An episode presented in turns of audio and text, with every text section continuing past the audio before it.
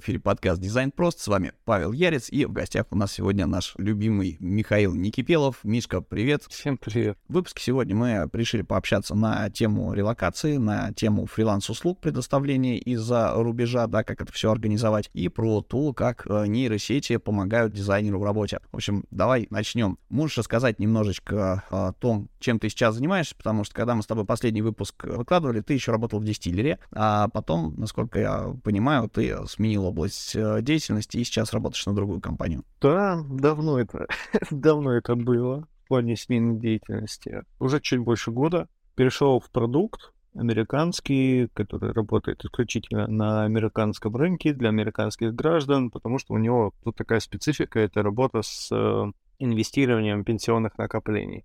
Там есть много тонкостей своих, э, законодательных каких-то ограничений, и, собственно, поэтому это только в рамках рынка США. Работа удаленная, команда распределенная, в общем, все как полагается в современном мире. Ну, мне кажется, действительно достаточно современная история, потому что сейчас очень много людей релацировалось и работает удаленно. В принципе, кто-то умудряется даже из России делать. Достаточно интересная а, такая специфика. Люди обходят санкционные ограничения банковских систем путем различных сервисов если компания может нанять такого сотрудника, то делает это. Если нет, то, соответственно, для большинства приходится куда-то переехать, чтобы продолжать работать над любимым продуктом. Скажи, пожалуйста, ты сейчас где находишься? Ну, сейчас в Грузии. Э, ездил на месяц в Шри-Ланку. В следующем году неизвестно, где окажусь, потому что, в принципе, душа, сколько я себя знаю, требует какого-то кочевничества в плане вот поехать посмотреть. Ты путешественник, да. Да, не могу сказать, что у меня, например, как у многих, релокация была там какая-то вынужденная или еще что-то. Да, да нет, ну, конкретно у меня, по крайней мере. Ну, понятное дело, по разным причинам это происходит, вот, но ты просто любишь путешествовать, много где бываешь. Кстати говоря, если говорить про организацию этого процесса, да, то есть, ну, ты же человек семейный, то есть взял а, жену, ребенка, да, и там поехал. Какие трудности у тебя возникают, когда ты вот переезжаешь с места на место? Потому что одно дело, когда ты холостой и не женатый, что называется, просто тупо взял носки в чемодан, а, да, чистые последние, ну, ты поехал. А когда с семьей, чуть более сложно, потому что есть ребенок, которому которому нужно уделять время, да, там какие-то э, базовые бытовые вещи там заниматься. Она есть супруга, которая тоже чем-то занимается. Вот были ли какие-то сложности при переездах, когда ты вот ездишь в путешествие, или все классно, нормально переносится? Слушай, ну, у нас в семье за суету отвечает жена.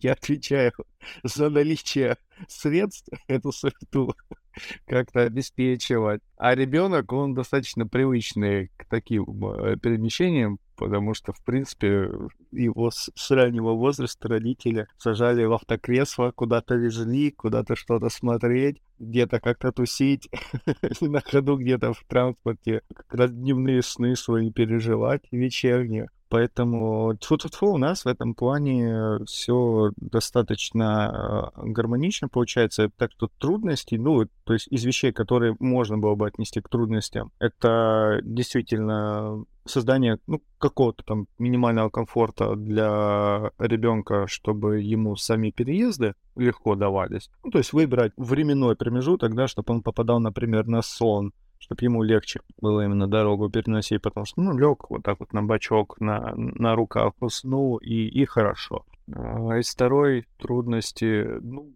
заранее там забронировать все, чтобы оплата проходила, чтобы можно было там на месте оплатить картой, не картой, наличными, не наличными. Например, с Шри-Ланкой именно так и было, что мы снимали часть денег наличными и меняли их уже там, чтобы именно наличными расплачиваться, потому что далеко не везде, где мы ездили, была возможность вот так вот взять и оплатить с карты. То есть, ну, где-то было, где-то нет. Поэтому наличность она пригодилась. В остальном, в принципе... То есть вопрос чисто организационный. Да, да, тем более, я же говорю, в основном за суету отвечает жена. То есть она э, смотрит, а куда бы нам конкретно поехать, а где бы нам конкретно остановиться, а мне остается только довольно кивнуть и сказать, нормально, в бюджет влазим.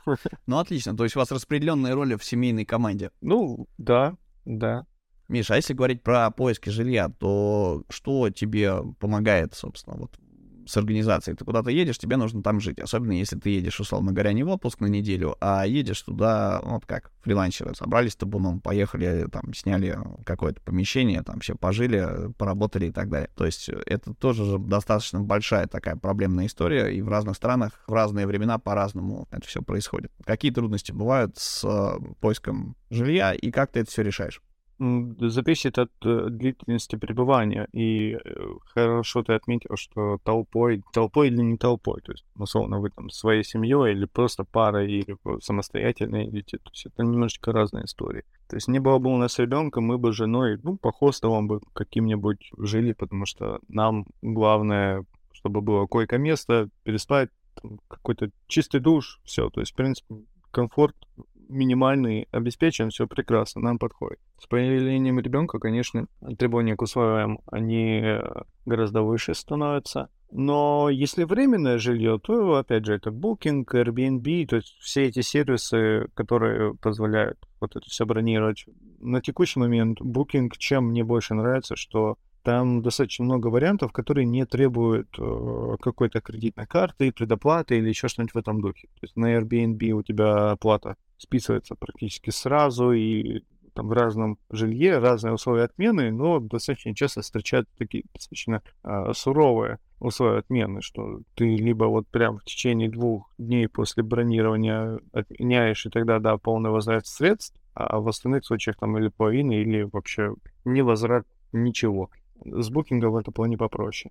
А если говорить о поиске какого-то долгосрочного жилья, ну, то есть полгода, год, то самый отличный вариант это какие-то локальные местные чаты. Ну, обычно это Telegram. Причем неважно, это какие-то локальные в плане языка, ну, я имею в виду, там, не знаю, комьюнити русское, украинское, белорусское, еще какое-нибудь, неважно. Это может быть просто чатик, в котором все подряд сидят, и, собственно, через такие чатики обычно находится какое-нибудь э, жилье, которое может, например, освобождаться другими ребятами. Мы, собственно, сейчас в Грузии именно так заезжали. Мы через знакомых знакомых заехали в квартиру, которую они покидали. Поэтому если долгосрок, то скорее через чаты и знакомства. Так, окей. А если говорить про такую вещь, как интернет, понятно, когда знакомые съезжают, тебе про это все расскажут, что там интернет здесь не очень, например, а бывает такое, что, допустим, а в каком-нибудь, не знаю, Таиланде, Вьетнаме ты снимаешь себе там, не знаю, виллу, апартамент, что-нибудь такое, все классно, но, блин, интернет, там просто Wi-Fi в курятнике и как бы работает в зависимости от положения звезд на небе, то есть со скоростью 3G, например, да, если это какие-нибудь около побережные истории. То есть есть ли возможность какая-то тестировать это заранее? Может быть, какие-то сервисы, что вот, вот есть, есть, нет, или это все только-только локально а, решается? Ну, заранее это тоже можно выяснить только брожениями по каким-то местным чатам, по различным сообществам, там, в том же Фейсбуке, там, по каким-нибудь блогам, где ребята выкладывают свой опыт в виде статей различных. Но если не тратить на это слишком много времени, то да, это ты всегда по месту просто разбираешься. У нас на Шри-Ланке как раз была такая история, что мы жили в прибрежной зоне, где э, свет, ну, не то чтобы прям по какому-то конкретному расписанию выключался, но он так верно работал, потому что в стране, в принципе, там много разных, ну, скажем, проблем, э, в связи с которыми они электричество периодически отключают. И отключают они в том числе для сотовых вышек. Поэтому ты такой вот вроде сидишь возле бассейна, все так хорошо, у тебя прекрасно, ты можешь даже э, созвониться в зуме. При свечах. А да? потом раз, да, свет вырубается, тебе нужно сидеть при свечах, и э, интернет у тебя, естественно, Wi-Fi отрубается, который стоит роутер в доме, но даже он-то работал, даже если бы он оставался в пресвете, он-то работает э, от 4G, э, от симки, и, собственно, ты переходишь на телефон, на мобильный, и у него вместо там трех mm-hmm. из четырех палок становится две, дай бог, а то одна. И, естественно, ни о каком созвоне речи быть не может, хотя для работ в фигме в принципе, этого хватает. У меня не было такой ситуации, что даже при самом плохом интернете, чтобы я не мог поработать в фигме, если она предварительно была уже включена, все файлы необходимые были загружены. Ну, бывало такое, что да, я замечала, он, оно мне пишет, что изменения пока не синхронизированы, но там в течение 5, максимум 10 минут обычно эта синхронизация совершалась. При работе с фигмой никаких проблем нет. Созвоны, да, вот ну, здесь уже нужно договариваться просто с командой, что, ребята, там, я в текстовом режиме. Или мне, пожалуйста, вот summary скиньте того, что вы обсудили, а я потом свое допишу. То есть, в принципе, это решаемая история. Если сильно заморочиться, то можно э, купить какой-нибудь усилитель э, сотового сигнала, какую-нибудь антенку прикольную, как вот загородные дома часто люди покупают э, в России. Но нужно читать по каждой конкретной стране вообще а такое оборудование ввозить, вывозить можно или нельзя. Потому что, ну, наверняка есть какие-то ограничения. Мы не стали заморачиваться, не стали узнавать по этому поводу. В принципе, мне за счет того, что мы всего на месяц ехали, э, достаточно было договориться с командой, что вот, если что, пишем текстом. Ну, отлично, то есть решаемая история, несмотря на все трудности. Тогда такой вопрос. Ты сейчас, насколько я понимаю, занимаешься только продуктом, у тебя нет времени на фриланс, но у тебя огромный фрилансерский бэкграунд, да, собственно. То есть это вот история, которую мы раскрывали в прошлых выпусках с тобой. Давай с тобой так помечтаем на основе твоего опыта на тему того, как это все в 2023 году можно было бы организовать с учетом тех сервисов и возможностей, которые сейчас есть. Потому что 5-10 лет назад а, фриланс немножечко отличался. То есть суть остается та же, да, ты кому-то удаленно оказываешь услуги, но у тебя гораздо меньше возможностей, сервисов, удобных всяких э, примочек, шедулерок каких-то. И э, труднее было этим всем управлять, но это было все по-другому. А ты мог пойти, зарегистрироваться на фриланс-бирже, на любой, да, из России как бы не было санкций, не было вот ограничений, которые есть сейчас, ну и сервисов не было. Если бы ты сейчас фрилансил, то как бы ты построил фриланс-деятельность? Я, кстати, не думаю, что это прям сильно различалось бы от деятельности любого а, релаканта на текущий момент. Ну, потому что что, что, какие слагаемые у нас есть? Это удаленная работа, которая и так из-за пандемии у многих случилась. Это какие-нибудь VPN-сервисы, чтобы можно было подключаться к российским или к зарубежным серверам, потому что ситуации там всякие разные бывают, э, возникают с различными сервисами. И сервисы, которые там условные биржи, они уже достаточно давно существуют, и 5-10 лет назад, что было, тоже примерно есть и сейчас. Другое дело, что ну, сейчас могут появляться новые сервисы, которые помогают э, в современных условиях работать и помогают именно операционку решить по вводу-выводу средств. Но глобально, наверное, я не могу, я не могу сказать, что фриланс в плане механики как-то отличается. Потому что для организации собственной работы, ну, как был Trello какой-нибудь, или Jira, или Asana, вот так они до сих пор так сейчас и есть. Ну, из такого, что относительно недавно появилось GitHub, выкатили что-то похожее, у них там есть тоже доски, у них там есть э, всякие разные примочки для работы с проектами. И мы, в принципе, сейчас пользуемся GitHub своей командой.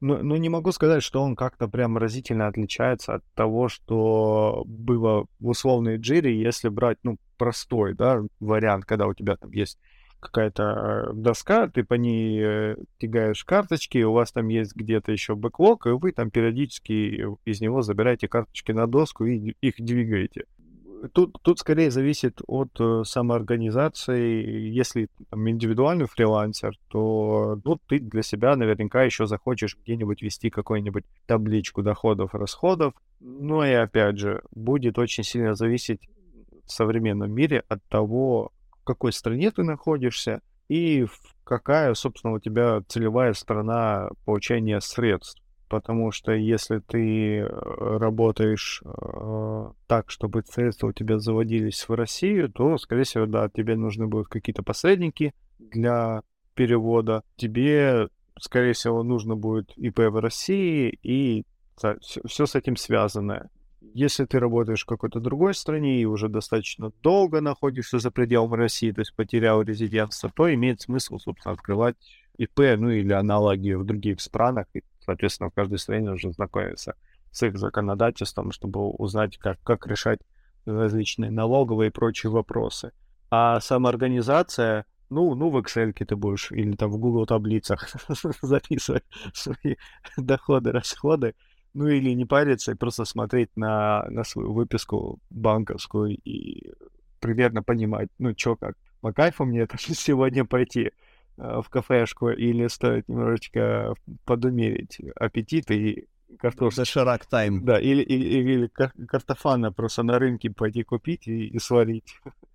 То есть, если бы мы приземлялись в конкретику, ну, не, не, не пиарить какие-то моменты, да, то стек можно было бы собрать так, условно говоря, какой-нибудь оплаченный VPN а, сервис. Ну, понятно, да, мы не будем говорить, что нужен телефон и а, ноутбук для того, чтобы перемещаться, да, но вот тебе нужно какое-то железо, на котором ты работаешь, а из сервисов тебе, условно, нужна почта, например, э, Google с Google календарем, календарик все используют, чтобы привязываться куда-то. Нужна какая-то история, в которой удобно работать либо команде, либо клиенту, потому что, опять же, кто-то работает в Todoist, кто-то в Asana и так далее, да, кто-то еще чем-то. Это зависит от того, куда ты подключаешься к заказчику. Если ты организуешь сам работу, то вот какая-то такая штука для себя. Хотя, в принципе, наверное, и в Figma Jam можно аналогичную вещь организовать. Просто карточки придется двигать руками и, а, или искать какие-нибудь, не знаю, хитрые плагины, которые, может быть, там время исполнения считают, да, там, это не знаю, есть ли такое, не интересовался. А, то есть тебе нужно оплатить твой софт, в чем ты работаешь, да, соответственно, если адобовский пакет, то Adobe, если Figma, то Figma, а, или все вместе и так далее. Тебе нужно ИП или самозанятый, если ты, э, соответственно, какие-то небольшие доходы получаешь. Там просто ограничения есть, ну, ИП. Тебе нужна карточка, ну, и отечественная, собственно, и, наверное, в зарубежном банке. Если есть возможность ее там выпустить, то выпустить. Кстати, если э, говорить о посреднических вещах, я напомню, что есть такой замечательный сервис. Ребята были у нас э, в одном из выпусков Solar Staff. Вы просто регистрируетесь в сервисе, да, там скачиваете приложение, тащите туда заказчика, заказчик туда вносит деньги, их холдит, вы, соответственно, выполняете его задачи, он вам их оплачивает, э, у вас там вся необходимая налоговая поддержка есть, и у заказчика будет необходимая отчетность, да, с, как бы, что он оплатил, и у вас будет для локальной уплаты налогов по помощи с этими делами. Вот, и, наверное, еще потребуется какая-то страховка медицинская. Ну, на всякий случай, как минимум туристическая. Я правильно понимаю, Миш? То есть выглядит это похожим на правду, на то, как сейчас это организуется за исключением приложений, которые используются для бронирования э, отелей и поиска места жительства? Ну, в целом, в целом, да, ну понятно, что каждый может там под себя уже так как конструктор собирать и что-то делать в ручном режиме, а что-то через сервисы. Например, трекинг времени. Э, да, я какой-то плагинчик встречал для фигмы, не пробовал. Из того, что я использовал свою фриланс-бытность. Это приложение называется Toggle. Они, может быть, переименовались, не в курсе, давно не, не пользовался. Но штука прикольная. Так и называются. Э, там условно, Да, ты создаешь себе проекты, по каждому проекту внутри ты можешь создавать задачи, и по каждой задаче ты можешь включать-выключать таймер. И потом в конце проекта ты можешь выгружать PDF-ку, предоставлять аналитику своим клиентам и говорить, что вот смотрите, вот были такие задачи, вот, вот эти задачи заняли больше времени, тем меньше суммарно, вот столько-то. У нас, мы договорились с вами на подчасовку, поэтому вот сумма вот такая. Если договорились на цену за проект, то, ну, все равно список того, что было сделано, то есть как некая смета, да, так мы сделали вот, вот такой-то объем, вот за такую-то денежку, вот, собственно, аналитика какая-никакая есть. Если говорить о ИП, то можно различные сервисы найти по выставлению инвойсов. Я, например, пользуюсь Zoho Invoices. А, он бесплатный, и инвойсы, которые там выставляются, в принципе, ну, у меня никогда не было никаких проблем с тем, чтобы их э, предоставить а, господи, как же это называется? Предоставить заказчику. А, валютному... Ну, нет, э, предоставить для валютного контроля mm-hmm. и для банка для подтверждения э, законности операции, что вот у меня там приход, там, допустим, в валюте, любой совершенно. Mm-hmm. То есть никаких проблем с э, конкретно этим сервисом у меня не возникало, то есть это было вполне таки основанием для того, чтобы все проходило без проблем. Не, что ж, отлично. Я постараюсь ссылки все собрать потом, приложить. Друзья, а, вопрос а, к вам как к слушателям. Чем вы пользуетесь, если вы фрилансите либо работаете удаленно из другой страны? Какие сервисы используете вы для организации работы? Напишите, пожалуйста, нам в телеграм-чатик. А, можно даже без комментариев к этому выпуску. Просто было бы интересно собрать подобную статистику, провести небольшое исследование это бы нанесло большую пользу комьюнити. Миш, а вот эти все технологии, они тоже не первый день появились, как бы, и когда-то производили фурор. Сейчас можно сказать, что есть какие-то сервисы, да, не называть конкретно, а сказать, что есть целая группа приложений, да, то есть выходит какой-то один сервис, и выходит куча конкурентов там в течение какого-то времени, как только этот сервис начинает зарабатывать деньги, просто потому что э, он создает новую нишу. А, и вот эти все технологии, они когда-то там вызывали дикий восторг. Сейчас они чаще вызывают э, иногда ужас и непонимание, потому что непонятно, как пользоваться, непонятно, что с тобой будет. А сейчас э, идет грандиозный хайп э, на тему нейросеток. А, мы с тобой уже пообщались на эту тему, ты обещал сегодня рассказать немножечко про такую штуку, как чат GPT.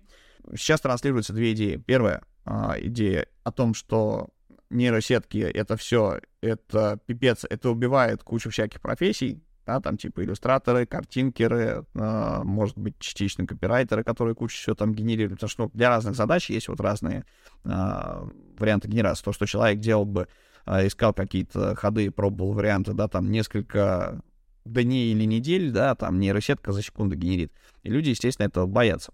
Особенно кто, те, кто именно этим зарабатывал. А как бы другая часть людей, наоборот, говорит, окей, мне теперь не нужно вот а, заниматься этой всей рутинной работой, от которой меня уже тошнит много лет, и слава богу, что все это появилось, я буду использовать это в своей работе. Вот давай, ну, не расставим точки над «и», а расскажем э, про перспективы и про страхи. Что дают нейросетки, ну, конкретно если про чат GPT, э, который ты так, мне распиарил со всех сторон, да, и э, стоит ли этого бояться, а если не стоит, то как это использовать? Чат GPT вообще сейчас прям Э, на хайпе, по-другому не скажешь. Слушай, мое мнение, что да, нейросети — это просто очередной инструмент, а разговоры из разряда «О боже, мы все пропали», э, сразу вспоминаются различные лудиты английские, которые на ткацкие станки так говорили, что «О боже, нас всех заменят, все плохо». Но, но их и заменили в итоге, кстати. И в итоге появилось гораздо больше профессий. Все становится узкоспециализированным. Мне очень нравится рассматривать это э, со стороны, например, фронтендеров. Вспоминая, например, вот что, кстати, за последние 10 лет вот прям кардинально изменилось. То есть если со стороны работа, условно, там, фрилансера, путешественника, релаканта, кого угодно, она вот как 10 лет назад выглядела, так и сейчас тебе нужен ноутбук, интернет, электричество, заморочки там по вводу-выводу средств, вот как тогда, так и сейчас. А вот что поменялось кардинально, это то, как люди работают там с тем же вебом. Вот 10 лет назад что? Ну, был какой-то такой универсальный чувак, Э, который приходил и говорил, так, вам нужен цель? Сейчас я вам... Я веб-мастер, говорил он, приходя. Да, я, веб... я, я, я веб-мастер. Он э, брал, а то и писал сам какую-то адми... ну, мини-админку э, для того, чтобы можно было контентом управлять потом клиенту самостоятельно. Натягивал на это все там какой-никакой дизайн, если это можно было назвать дизайном, хотя, ну, 10 лет назад уже можно было. Потом еще настраивал а, различные мета-штуки, а, там, ключевые слова, описание. А, очень парился по поводу там SEO-оптимизации, чтобы все теги были правильно расставлены, релевантно, в нужной последовательности и вложенности. Э, и потом еще и продвижением занимался, настраивал там какие-нибудь таргеты и прочее. То есть сейчас уже такого нет. Есть специалисты пока по каждой какой-то разной штуке. Понятно, что есть все так же э, такие люди-оркестры, которые э, там через какой-нибудь э, Webflow, через э, какие-нибудь тильды и прочие э, э, сервисы собирают вот так вот людям э, сайтики, ну и похожие всякие истории. Приложения тоже есть. Э, ну, да, но... То есть zero кодинг ну, сфера. Но если говорить о каком-то более таком масштабном, что ли, проекте, более с высокими требованиями, с э, какой-то тонкой настройкой, то вот этих конструкторов, естественно, их уже будет не хватать. То есть они покрывают там потребности 80% рынка. Но нужно понимать, что там и бюджеты совсем другие, и длительность проекта другая, и объем работ другой. То есть это не то, что приносит 80% прибыли, что самое интересное в индустрии А вот те 20%, которые как раз-таки большую часть прибыли приносят, они требуют такой более э, интересной, более углубленной работы. И тут у нас появляется а, backend девелопер, frontend девелопер, DevOps, который DevOps занимаются тем, что настраивают э, работу всего, вот всей инфраструктуры так, чтобы бэкэнд и фронтенд друг с другом и работали, и поженились, и женились, и чтобы и бэкэнд, и фронтенд вообще могли работать и поставлять свой результат работы как-то. Ну, в общем, занимаются инфраструктурной организацией, вот, вот всякого разного. Ну и не только, но, но это основная деятельность. А есть, да, тестировщики, есть э, UI-дизайнеры чисто, есть UX, э, ну, дизайнеры, инженеры, там, кто как э, называет себя, кто как гораздо.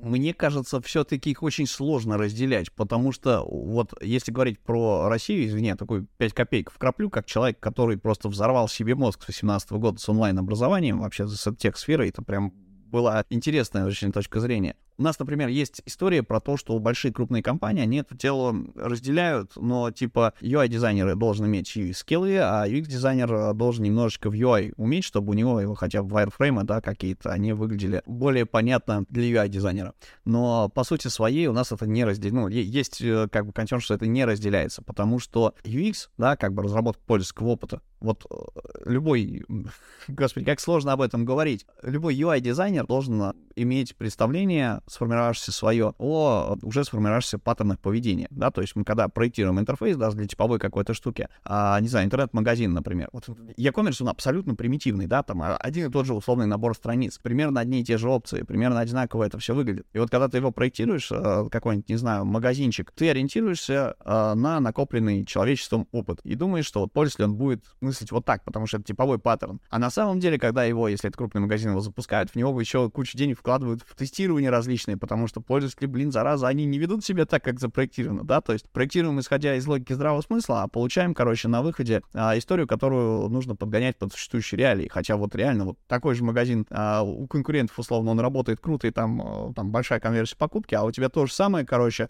но оно так не работает, потому что для того, чтобы заработало, нужно сделать что-то, да, какую-то гипотезу, не знаю, кнопку увеличить или сократить количество шагов, и, хотя уже, по-моему, некуда. А знаешь, почему так? Ну вот расскажи. Потому что в первой компании, у которой все точно так же, но почему-то прет, там, скорее всего, было прям хорошее разделение UI-дизайнеров и UX-дизайнеров. А во второй компании сказали такие, так, ну вы же типа умеете там э, рисовать, у вас есть э, насмотренность, у вас есть понимание, как вообще э, вещи делаются. Вот нарисуйте нам тоже, чтобы работало. И, собственно... То есть, а исследования не проводились? А, да, не могли проводиться, но они проводились ну, настолько, насколько вот UI-дизайнер должен быть осведомлен о том, как это происходит. Вот он вот примерно настолько и провел. Вот, собственно, и результат. Потому что UX э, это же не про вайфреймы. Ну, про исследования, да. UX это про интервью, это про различные, там, не знаю, базы данных, сведение этих данных, анализ данных. То есть это, это про анализ. А вайфреймы это просто некий оформленный результат труда, визуализация для того, чтобы это, собственно, можно было дальше передавать в производство. Всего лишь. Это маленькая часть работы от всего того объема, который проделает э, UX-специалист. А UI-специалист, он берет... Ну, а специалисты-то есть разные, как и в UI. Прости, вот давай, подожди. Это, опять же, вот это, э, это такая путаница трехэтажная, короче. С одной стороны, мы имеем что, да, это вот если мы говорим, возвращаемся к твоей истории про конвейер, про ткацкие станки. Разделение труда, разделение специализаций, да, а по сути в требованиях рынка есть то, что ты должен быть такой человек-пароход, который делает все, да, про проварка, мультиварка. То есть UX — это про исследование, вроде бы, да, как бы, то есть, окей, ладно, UI, UX-дизайнер, все, отбрасываем историю, это чувак, который может поисследовать что-то, да, у него есть уже представление о накопленном человечеством пользовательском опыте без solutions, да, то есть топовых решениях каких-то общепринятых, и рисует он исходя из этого. Но фигня-то в чем? А, если брать отдельно, да, как бы эта история, ну, типа, UI рисовать, не, не имея представления, да, не, залезу, не, не залазя одной ногой в пользовательский опыт, да, невозможно. Это будет какая-то странная история. Зачем тогда UI-дизайнер, если можно из готового UI-кита все собрать? А UX-дизайнер, который занимается только исследованиями, он а, тоже, да, не в состоянии зачастую там спроектировать а, интерфейс какой-то, да, и опять же, И в той, и в другой сфере есть отдельно UI UX дизайнер, UI UX проектировщик, то есть проектировщик интерфейса. Как бы, наверное, даже есть какой-нибудь UI исследователь, да, имеется в виду, что какая кнопка какой формы лучше работает. То есть чувак, который управляет контентом и его визуальной подачей. А UX история там тоже есть разделение специалистов. То есть есть отдельно UX дизайнер, есть отдельно UX исследователь, есть отдельно UX аналитик. То есть, короче, кто, блин, все эти люди, как сложно. Ну да. И вот мы к чему, собственно, этот весь разговор ведем, что видишь, чем дальше, тем больше появляется э, специализации, больше появляется таких вот разных вещей и моментов, которые нужно в своей работе учитывать. И объем этих вещей, которые нужно учитывать, он растет. И с невероятным дефицитом сталкивается индустрия в плане кадров. Как решать вопрос? автоматизировать. Это всегда решалось именно так. Если тебе нужен, э, нужно повысить объем, удешевить производство, тебе поможет только автоматизация. Причем автоматизация, которая, собственно, будет не шибко дорогая, а недорогой она будет только как раз-таки из-за массовости. Ну и, в общем, все штуки, которые э, сопряжены с э, крупным производством, там, не знаю, с металлургией, например.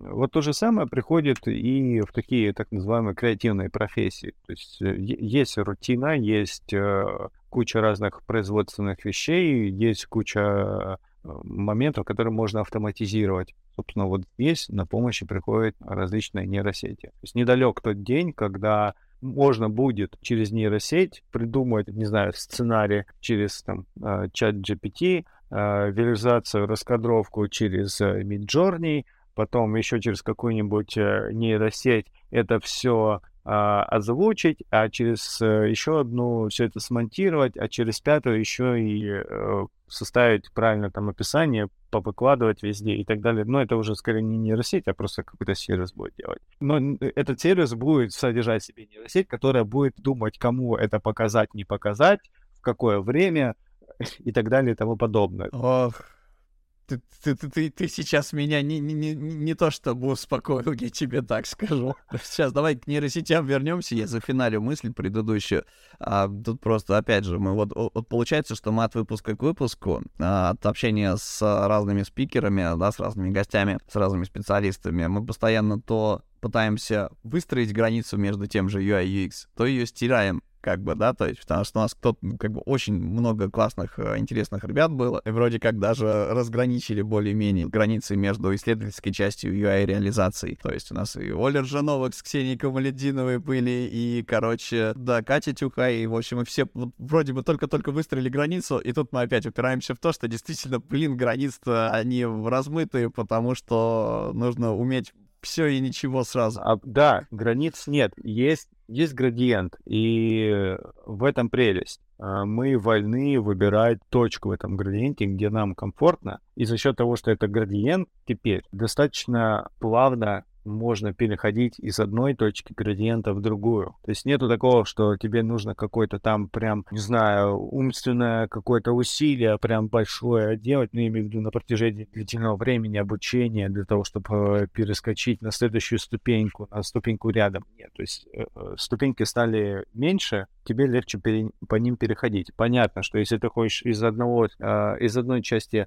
спектра перескочить противоположный, там, на, на 90 градусов сместиться, да, по градиенту, если представить это там, кругом, например, то понятно, что тебе, да, потребуется обучение, там, еще что-то, еще что-то. Но для постепенного перехода, то есть, там, условно, ты такой, так, ну, лет через пять я хотел бы оказаться бизнес-аналитиком, а сейчас я UI-дизайн. И, в принципе, стратегия твоего движения, она теперь понятна. То есть как, как из UI-дизайнера обычного, который там кнопочки рисует, стать бизнес-аналитиком. И точно так же наоборот, как из э, бизнес-аналитика уйти, например, там, не знаю, в менеджмент или в финансы. То есть точно так же можно построить этот градиент и плавно по нему двигаться.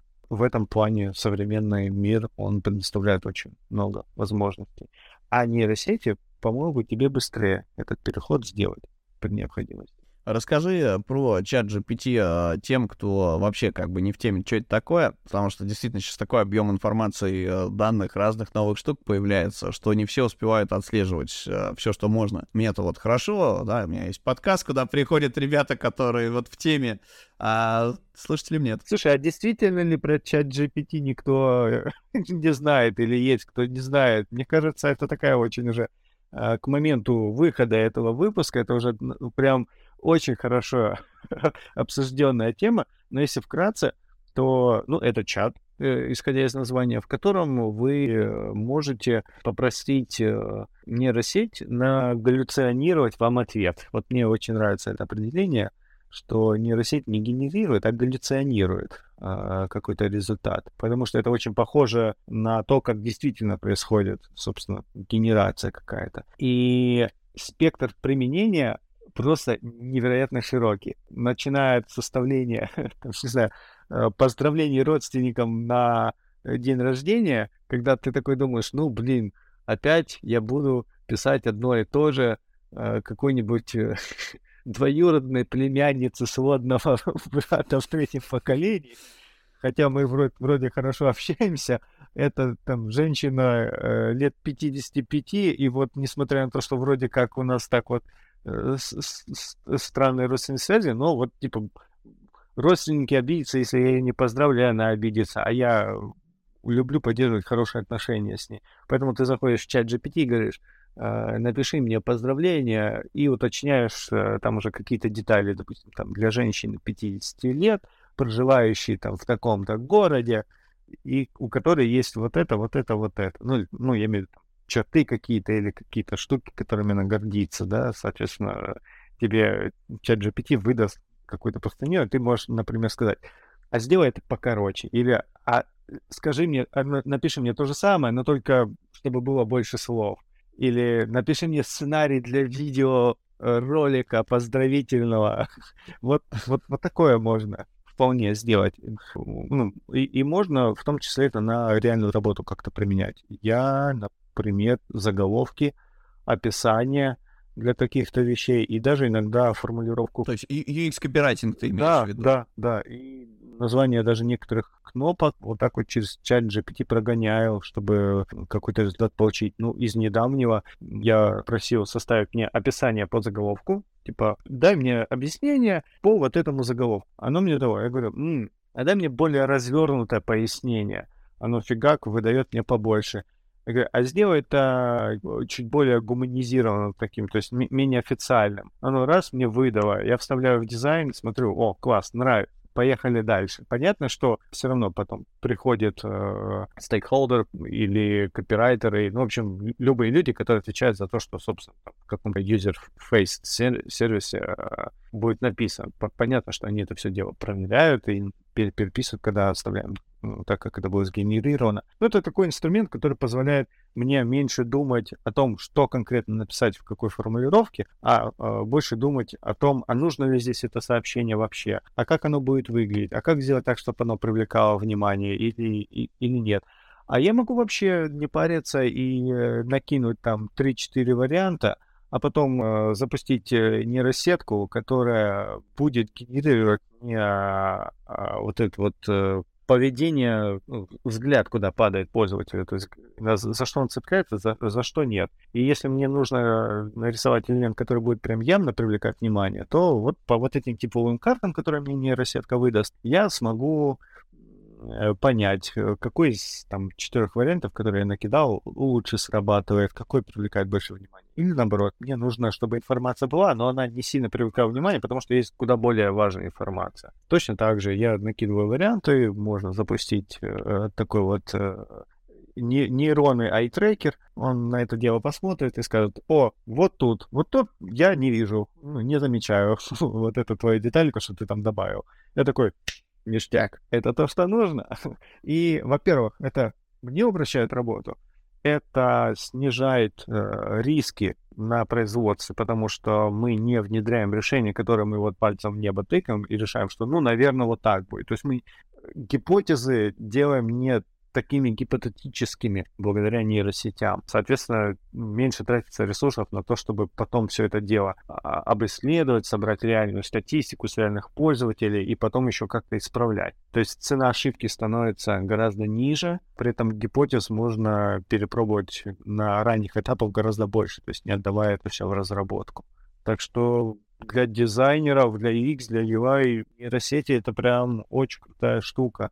Опять же, да, можно попросить э, чат GPT сформулировать, там, не знаю, например, порядок информации, который нужно выдать. Или, например, можно скормить чат GPT э, какую-нибудь ТЗ-шку, написанную просто вот таким вот потоком сознания. Вот достаточно часто клиенты именно так формулируют свои мысли, что они, ну, просто пишут потоком, да, вот что бы мне вот так вот бы хотелось. Ты это все закидываешь в чат GPT и говоришь, сформулируй мне из этого требования в виде списка. И он такой, ча, такой, тык-дык-дык-дык, вот тебе нужно сделать вот это, вот это, вот это, вот это. То есть это очень классный инструмент для того, чтобы из э, потока сознания получить э, конкретное ТЗ в том числе.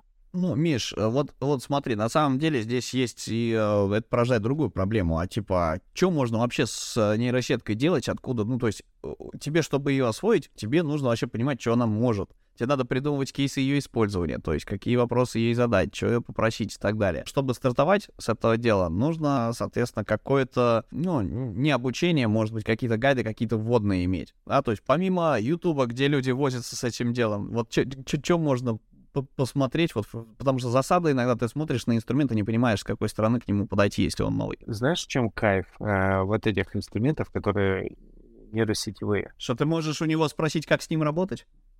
Во-первых, да, а во-вторых, его нужно, э, эти инструменты можно с, понятно, с очень большим допущением и натягиванием просто э, микроскопической совы на огроменный глобус, но можно с этим э, общаться как с человеком. Вот представь, что ты приходишь в чат GPT с какой-то, с каким-то вопросом, да, и ты представь просто, что ты общаешься не с, не, не с нейросетью, а с человеком, который реально шарит в том, что ты хочешь спросить. И тогда тебе легче становится сформулировать вопрос. Я с тобой общаюсь как с человеком, который знает uh, то, что я у него хочу спросить. Вопрос в том, смогу ли я сформулировать для тебя вопрос, чтобы он был тебе понятен, чтобы ты смог на него ответить. Извини, у нас получается, знаешь, вот, это, вот, вот, вот за что... Uh, рекурсия такая. Да, это как бы не рекурсия, такая философская...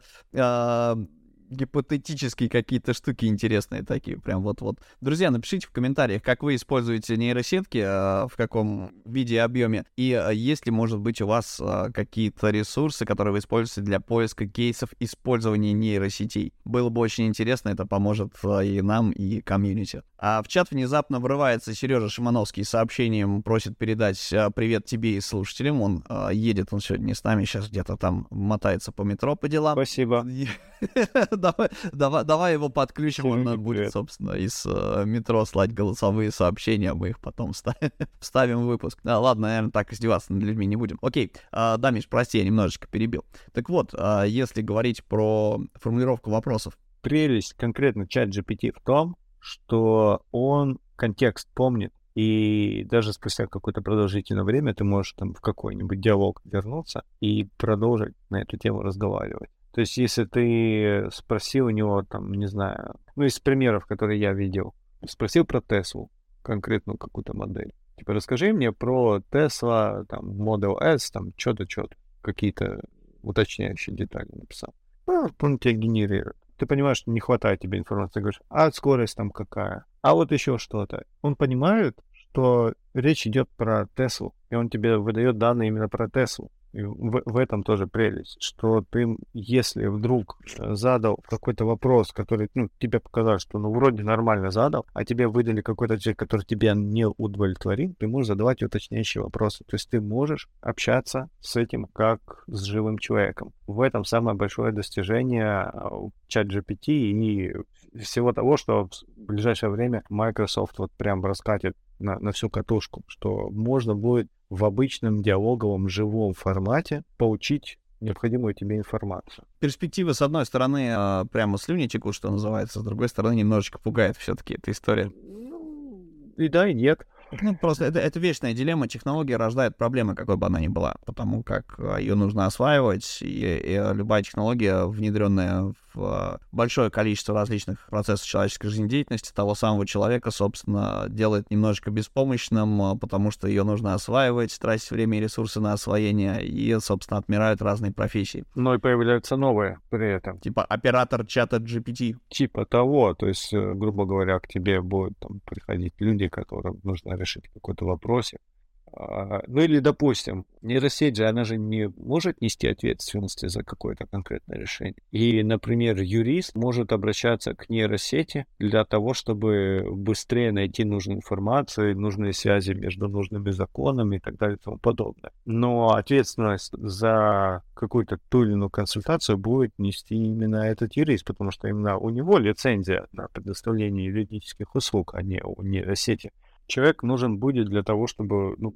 было на кого какую-то ответственность, собственно, загрузить, если вдруг что-то пойдет не так. Поэтому нейросеть — это всего лишь, опять же, инструмент, как и любая другая технологическая штука. Интересная история. Друзья, напишите в комментариях, что вы по этому поводу думаете, какие профессии будут вымирать, по вашему мнению, а какие перспективные профессии могут появляться в сфере работы с нейросетками. Что-то я даже подвис от объема информации. Ты просто начинаешь невольно думать э, на тему того, какие перспективы это открывает и э, как во всем этом барахтаться.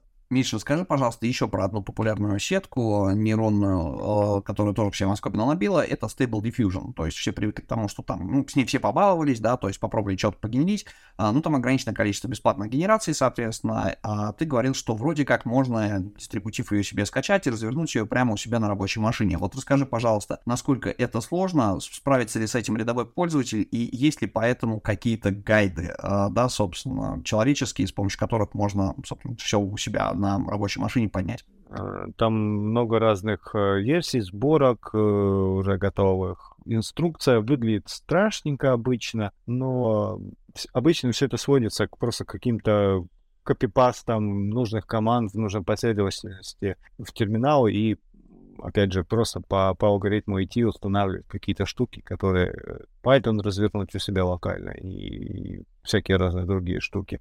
Инструкции есть, э, гайды есть. Заходишь, там, не знаю, в любой поисковик, э, вбиваешь install в Stable Diffusion locally, переходишь на GitHub, там ссылок несколько, скорее всего, будет, э, ну, либо одна самая популярная, и там, собственно, по гайду идешь. Ну, то есть, да, какой-то минимальной подготовки, наверное, пользования компьютером это требует, но не то чтобы прям сильно большой. То есть, ну, хорошо, ну, два, ну, ну, три вечера ты там после работки посидишь, по, повтыкаешь, попробуешь там по-разному все это дело поустанавливать. Это просто, чтобы слушатели понимали, я абсолютный профан в нейросетках, то есть я как бы вкуриваю на бытовом уровне информацию об этом, но не, но не пользую. Но Stable Diffusion это, это для, для это для генерации изображений. Там есть алгоритмы тексту image, то есть когда ты пишешь текстом, а тебе нейросетка генерирует э, картинку. Там есть image to image, когда ты даешь как, какую-то картинку на входе и просишь, что с этой картинкой сделать, и потом, собственно, у тебя получается другая картинка на выходе.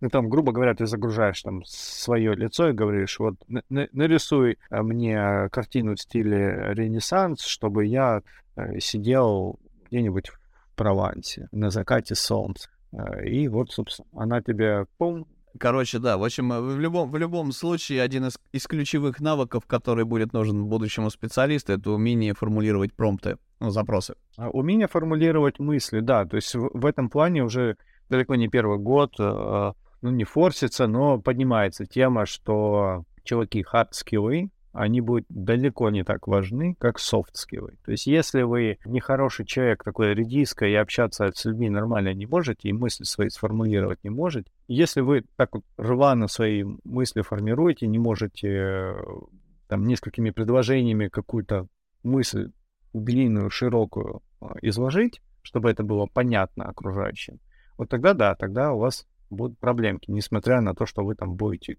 гипер классный инженер. Понятно, что и такому инженеру, конечно же, найдется работа, но, опять же, таких работ будет не так много, а вот там, где нужны будут софт-скиллы, это будет основное требование. Поэтому качайте софт-скиллы, качайте эмпатию, качайте коммуникацию, качайте вот, вот эти все штуки. Это то, что... Качайте словарь. Ну, в том числе. Это то, что ну, со словарем еще там еще полбеды, потому что, опять же, можно всегда обратиться к нейросети, чтобы она помог, помогла сгенерировать текст. Ты можешь простыми словами описать и сказать, а, а ну-ка, красиво мне вот это вот заверни с терминами. Бум, и выдает, как будто бы ты умный. Такой апгрейд.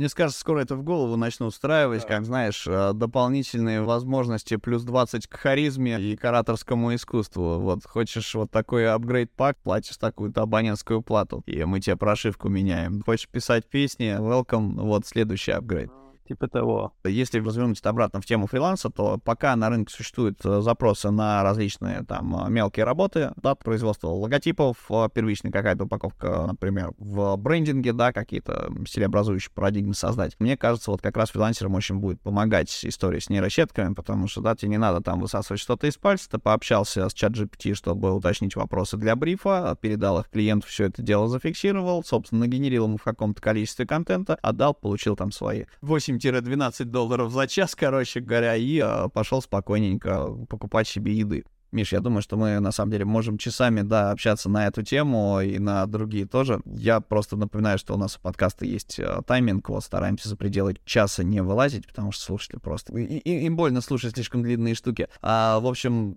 мне кажется, уже нанес огромную э, пользу и кучу инсайтов. Спасибо тебе огромное. Вот, здорово поговорили, собственно, и про фриланс, про твой опыт, фантазировал на тему того, как можно его сейчас организовать, про трудности, связанные там с переездом и локацией, про нейросетки. Просто, мне кажется, надо запускать э, формат, возрождать, точнее, формат с э, новостями сферы digital. И вот как мы раньше с Женей Егоровым сидели, собственно, там на кухнях, да, встречались, там созванивались и читали новости. Можно то же самое делать с тобой мне кажется, это будет тоже интересная вещь. Ну что ж, друзья, еще раз напоминаю, напишите, пожалуйста, чем пользуетесь вы и с какими сервисами для организации своей работы или фриланса, если вы фрилансер, если говорить про организацию всяческих историй с с выставлением счетов, инвойсов, с ведением отчетности для налоговой и так далее. Это очень нам поможет и поможет комьюнити, кому-нибудь кроме вас эта информация тоже будет интересна. Также напишите о своем опыте общения с нейросетками, да, как бы чем пользуетесь вы, что попробовали, как вы используете это в своей работе. Понятно, да, что если вы зарегистрировались в том же стейбле, да, там что-то погенерили, это, конечно, здорово, но э, вопрос именно, как это интегрируется в ваши рабочие процессы, тоже интересная тема для обсуждения. Миша, спасибо тебе огромное, что ты к нам пришел Приходи, пожалуйста, еще приходи чаще. Всегда очень рад тебя видеть. Действительно, очень классный, бодрый, интересный э, собеседник. Также хочу напомнить, что если подкаст вам нравится, развлекает вас, наносит вам какую-то пользу, поддержите нас, пожалуйста, донатом. Ссылка в описании к каждому выпуску. Недавно мы э, на днях обновили даже старые выпуски с первых сезонов, и теперь вроде как все ссылки рабочие и актуальные. Можно поддержать нас пару кликов любой удобной суммой, любым удобным способом с помощью удобного сервиса я соберу. Миша, Приходи, пожалуйста, к нам еще. Я думаю, что тему нейросеток мы еще поднимем и раскроем, как и тему UI, UX. А, собственно, Миша просто очень много чего знает и умеет. Я напомню, что если вы впервые вообще слышите, не знаете такой Миша Никипелов, собственно, можете откатиться на сезоны 1-2, послушать первый выпуск с ним. Это очень классно и а, интересно. Миша там рассказывал о том, как он пришел в дизайн, в разработку, занимался программированием, версткой, и как ему это все а, помогло сформировать тот стек, благодаря которому он сейчас остается востребованным классным специалистом. Миша, спасибо большое. Тебе спасибо. Творческих тебе успехов. До новых встреч, друзья. Пока-пока. Всем пока.